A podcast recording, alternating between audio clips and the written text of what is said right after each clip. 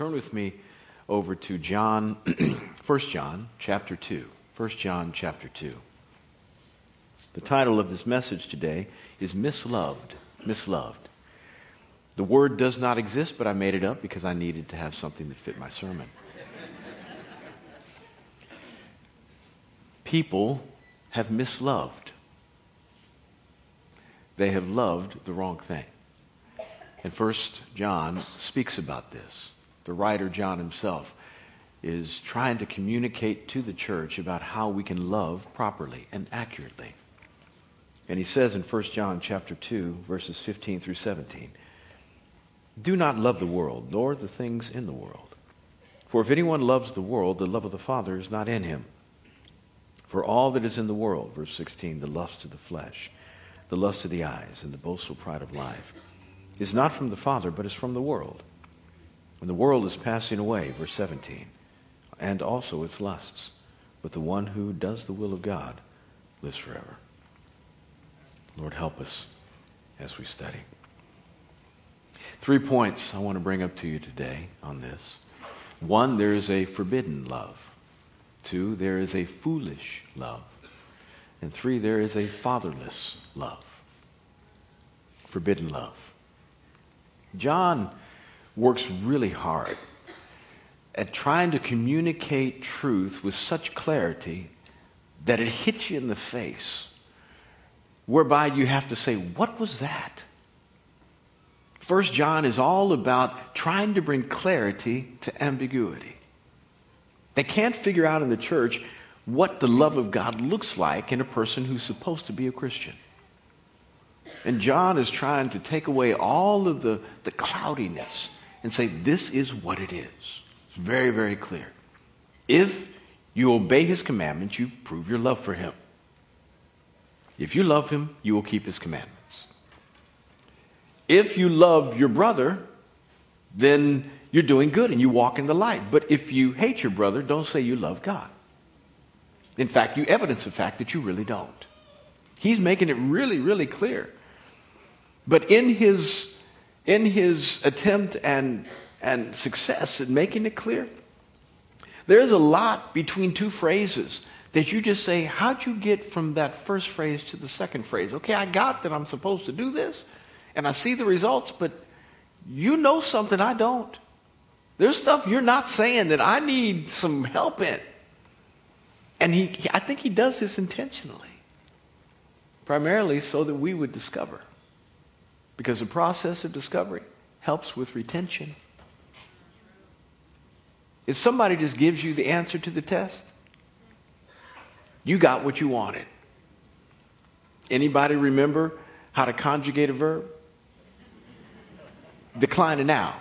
Anybody at all? Yet you had to answer that in grammar at some point in English. In fact, you don't even know what I just said.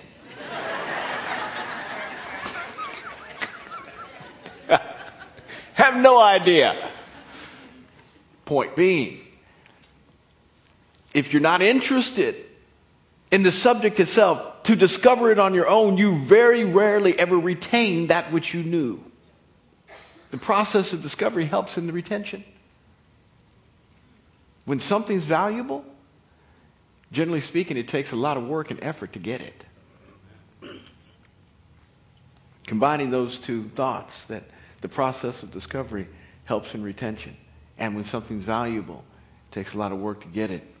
John is trying to help us understand something. When you go through the scriptures and bring out your shovel and begin to dig, oh my goodness, you don't forget that which you find. Anybody found a diamond lying on the corner of 17th and K? They are so far under the earth, and if somebody takes them out of the earth, they put them under lock and key. And the only way you can access them is to bring your credit card. That's it. Or stroke a check. It's going to cost you to get at that.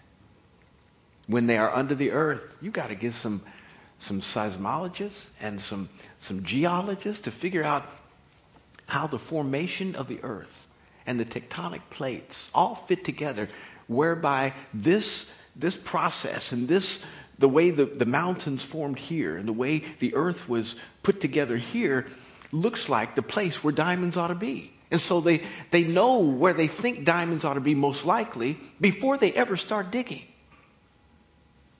That's why they're not digging in your backyard.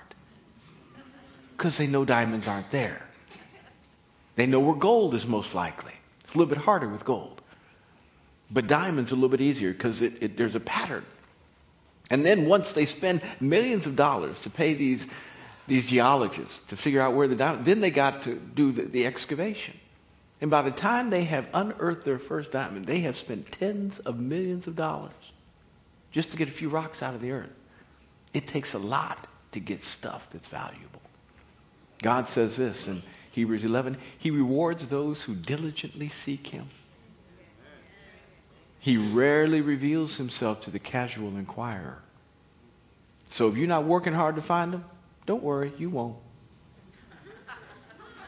No pressure. If you ain't working hard to find him, you won't. Oh, you go to heaven, but you won't find him in your circumstances. He'll be there, you just won't see him. You won't find him in your money. You won't find him in your health. You won't find him in a lot of places because you don't work hard enough. You aren't diligent enough to search these scriptures and, and, and get in prayer and fast and say, God, I know you're here someplace. It doesn't feel like it. I can't see you readily, but I know you're here, and I am not going to stop seeking till I find you.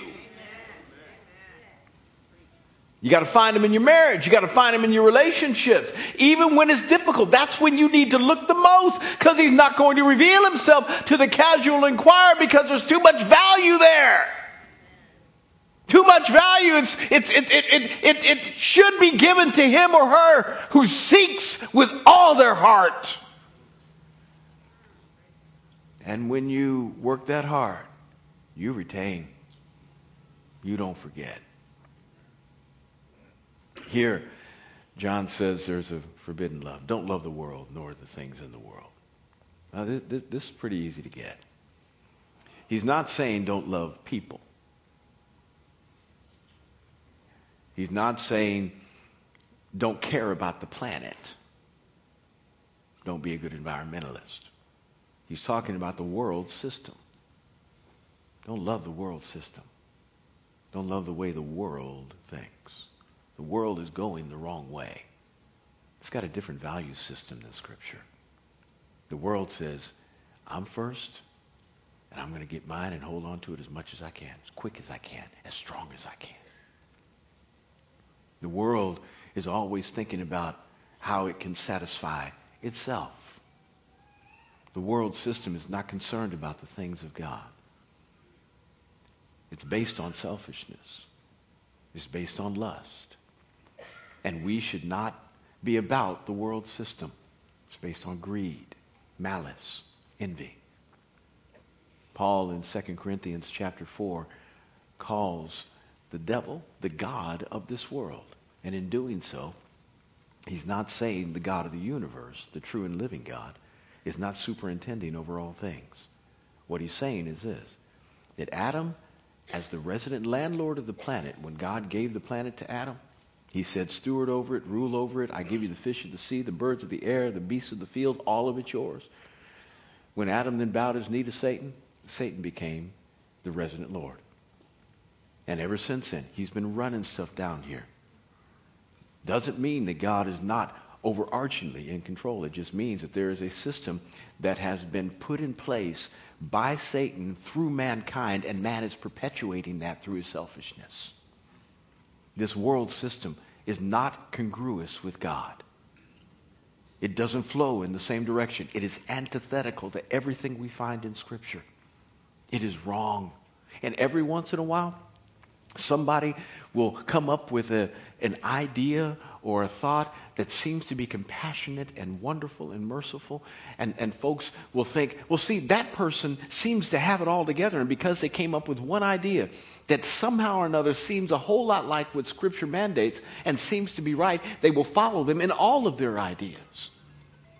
But James talks about that, that there is a wisdom of the world, and then there's a wisdom from heaven. The wisdom that comes from heaven is peaceable, gentle, and full of righteousness. Always satisfies, works out perfectly, and benefits the whole in terms of the kingdom and everybody else around. But then there is this wisdom that comes from the earth, down below, that's demonic and selfish in its orientation, and it leads to death. It sounds right. You ever heard the wisdom of a drug dealer? now, I'm taking the most crazy extreme. I got that. But there are a lot of smart drug dealers out there. That's why they ain't caught. And they, they, they're pretty wise in the way they do what they do in terms of earthly wisdom.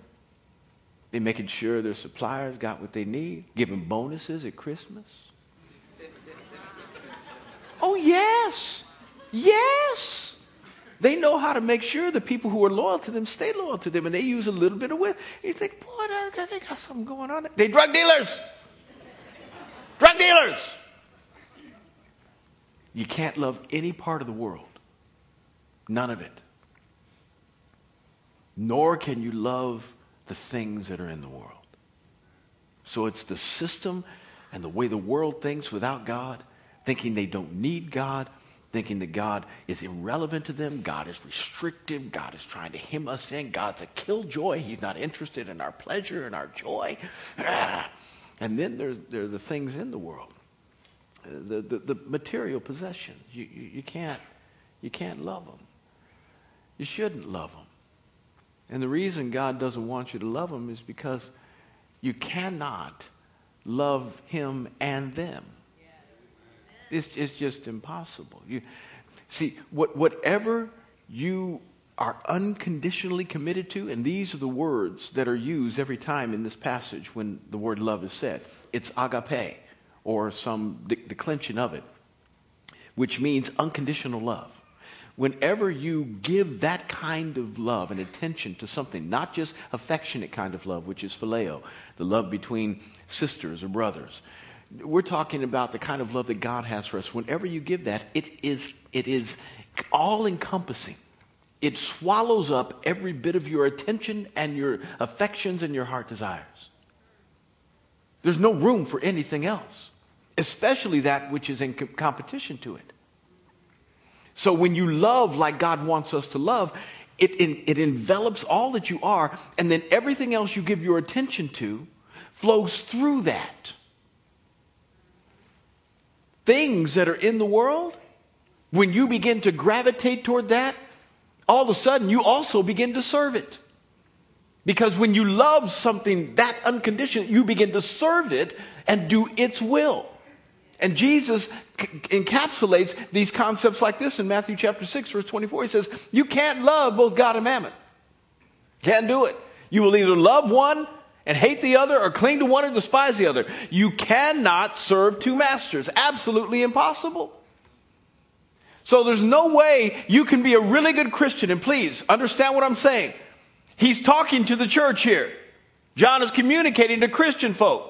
So these people are probably going to heaven, most of them who are in the church. And he's saying this I'm not saying you can't get to glory. I'm just saying you can't be a great example of what Jesus wants you to be here. You will not have the love of the Father perfected in your life if you keep going in this direction. You cannot love things in the world because they will take your attention away from that which is important for your progress in God. They will compete with all your affections. And all of a sudden, you will be vying for whose will is most important. God, I want this career. I want this job. I've been working for it for 10 years. Bless it. Well, I'd like you to do something else. I want you to go on the mission field. No, no, no, no. I rebuke you, devil. Get behind me, Satan.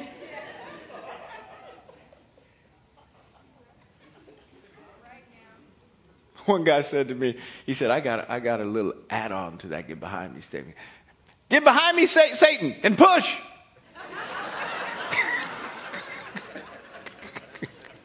That's the way we think. I want to go that way. I want to go that way. God, I can't believe you aren't into my agenda. Why aren't you endorsing my plan? Competition.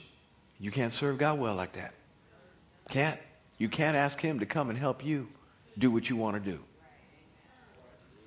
You can't love the world nor the things in the world. Forbidden love. forbidden. Secondly, there's foolish love. He says, For if, if you love the world, the love of the Father is not on the inside. If you love the world, the love of the Father is not on the inside. If you love the world, you are disqualified from loving God the way you should. Disqualified. Because you cannot serve two masters. Absolutely critical that you are singular in your devotion. No competition. Your heart is not bifurcated.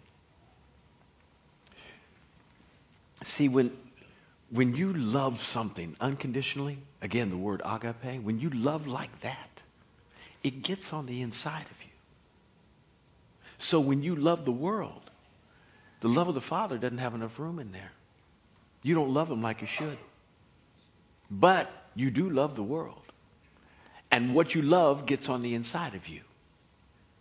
So if you love the Father, the Father is just filling every crevice of your soul, and His will happens to be that which you desire more than any other. And all you do every day, you wake up and you say, Lord, I'm so happy I get to fulfill your purpose in my life today. This is really great. What can I do for my family for your benefit? What can I do for my employer for your benefit? How can I serve my community? What can I do for my church? How much can I give to the orphans? What might I do to help with the building program? Oh, God, my life is yours today. This is the greatest day I have ever lived. But when you love the world, you're thinking, boy, I got to get some more of that. Mm-hmm, yeah, I got to get some more money. I got to get some more career. I got to get some more letters after my name. I got to get some more her. I got to get some more hers. I got to get more. I got to get more. Because if you love the world, the world will get on the inside of you. You love the world, the love of the Father is not on the inside. Whatever you love gets on the inside. I love my wife. Whew. Maybe there are men who love their wives as much as I love mine, but nobody more. I love my woman. She's amazing. 26 years, stayed with this knucklehead husband. amazing woman. I've given her no legitimate cause to divorce me, but many causes to be mad at me. I am all man. All man. I don't listen and I don't talk.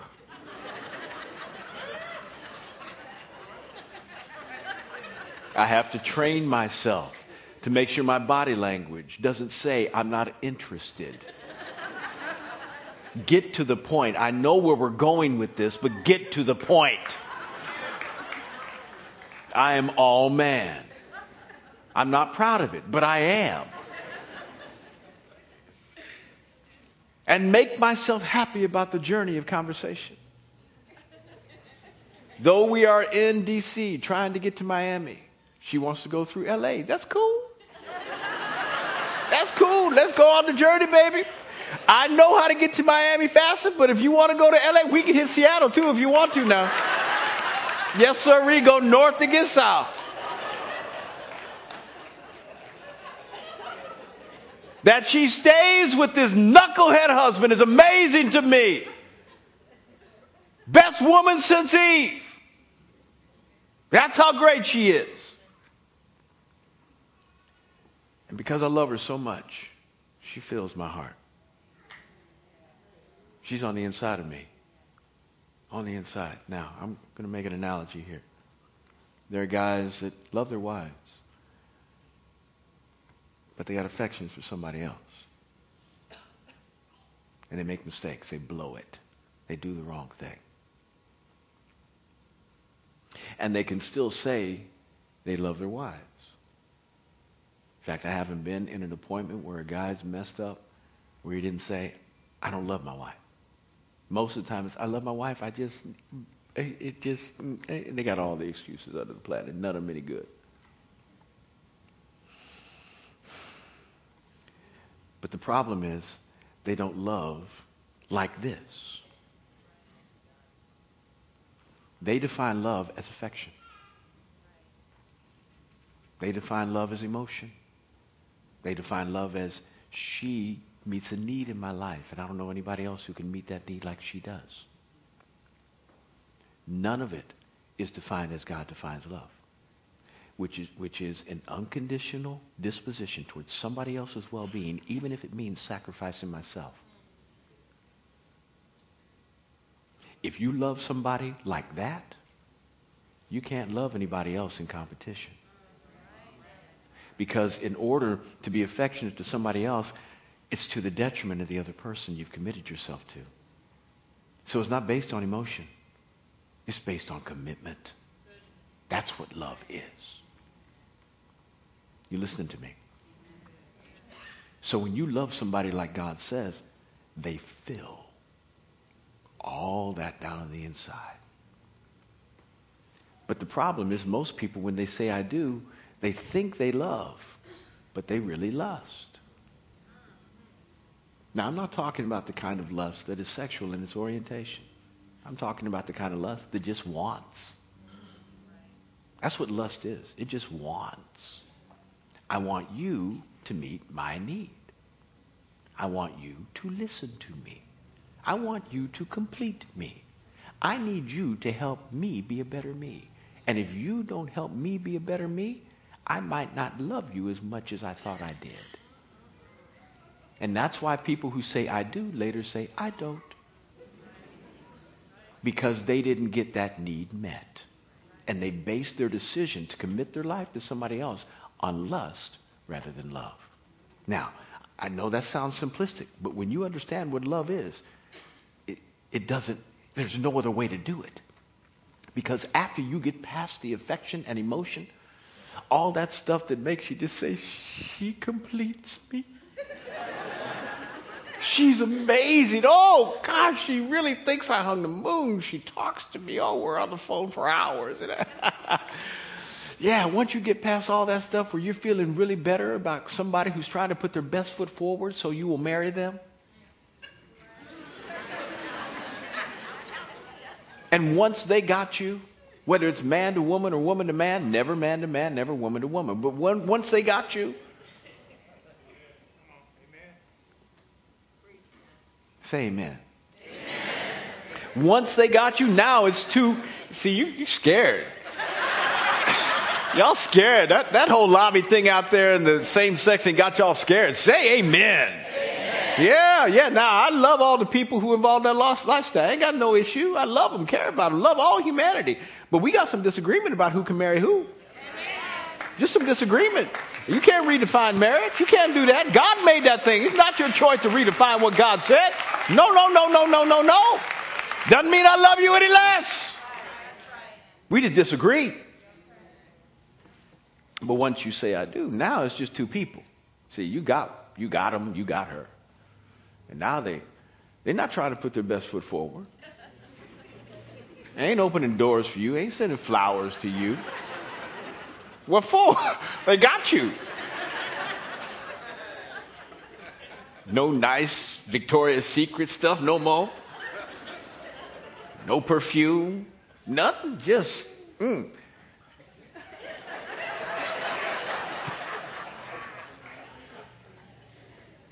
Uh huh. And now, the breath stinks.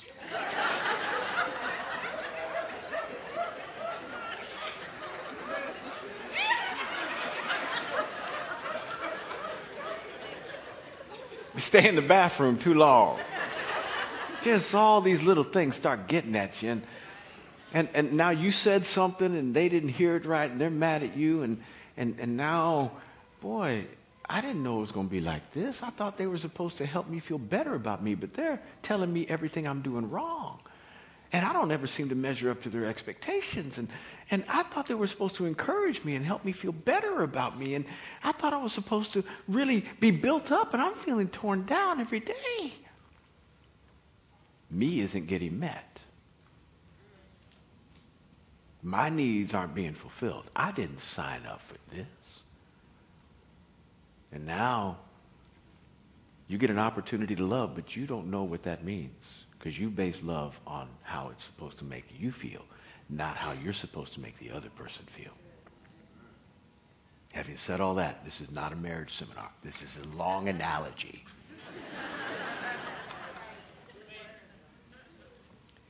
long time ago, I said, my, as good as my woman is, as good as she is, there are still things that bug me. And every human being, as long as you live with somebody, you'll find stuff that because they are sons and daughters of Adam. It's inevitable. You'll find something that just bugs the heck out of you, and it ain't going away. it ain't going away. It ain't going away. You got to live with it for the rest of your life. I'm not talking about sin, just stuff. That's when you say this Lord, I will sacrifice myself for their benefit and love them like you love me.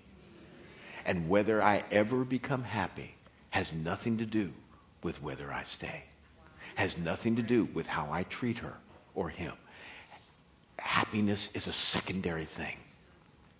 I choose to make her happy, even if it means I become unhappy. Now, the beauty is this in every marriage relationship, if both parties are like that, nobody's unhappy.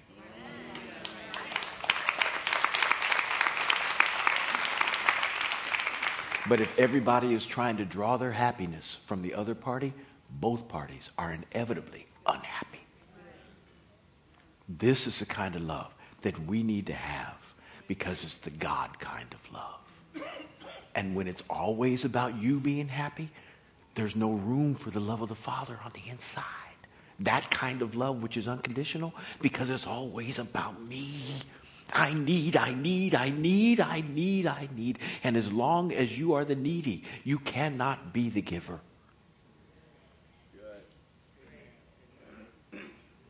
In order for you to be the kind of Christian you ought to be, the love of the Father has to be on the inside of you. The revelation of how He cared for you now becomes a revelation of how you care for others, how you disposition yourself toward the world, how you view it, and that your life is to be a sacrifice for the benefit of many.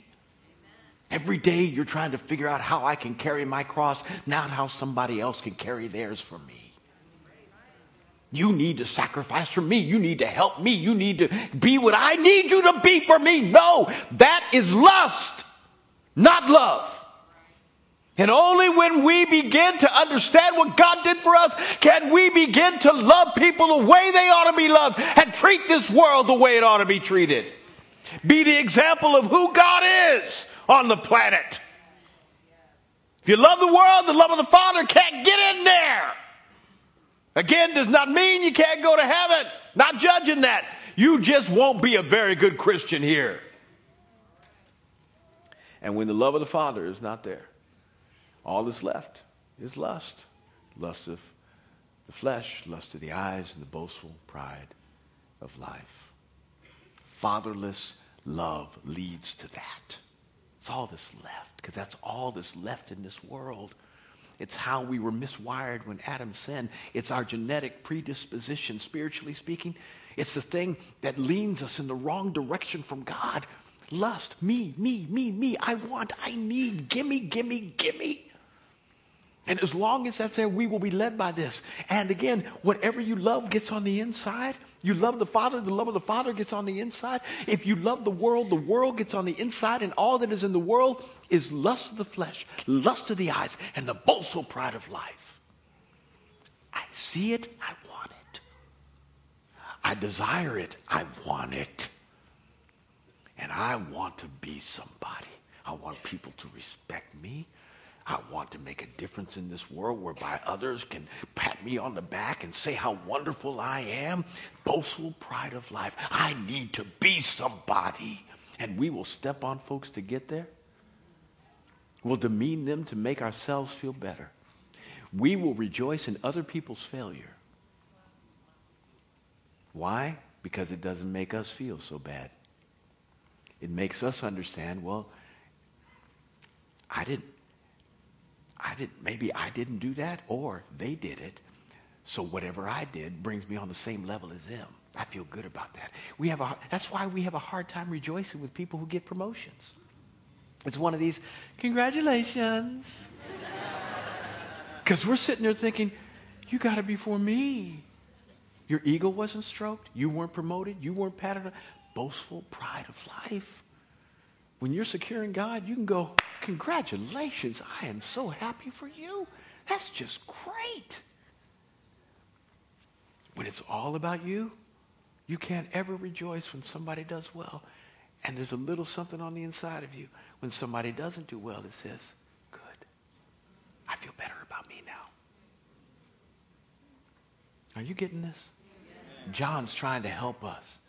This is how we need to love God singularly, in no competition with anything else solely focused on Him and letting all of the, the agendas that we have flow through that. So the agenda for marriage flows through that. The agenda for our career flows through our love for God. The agenda for our relationships, our friendships, flow through God. All of our life flow right through the love of the Father. Lord, I want your will for my life, not mine. John is trying to help his people say, Love God.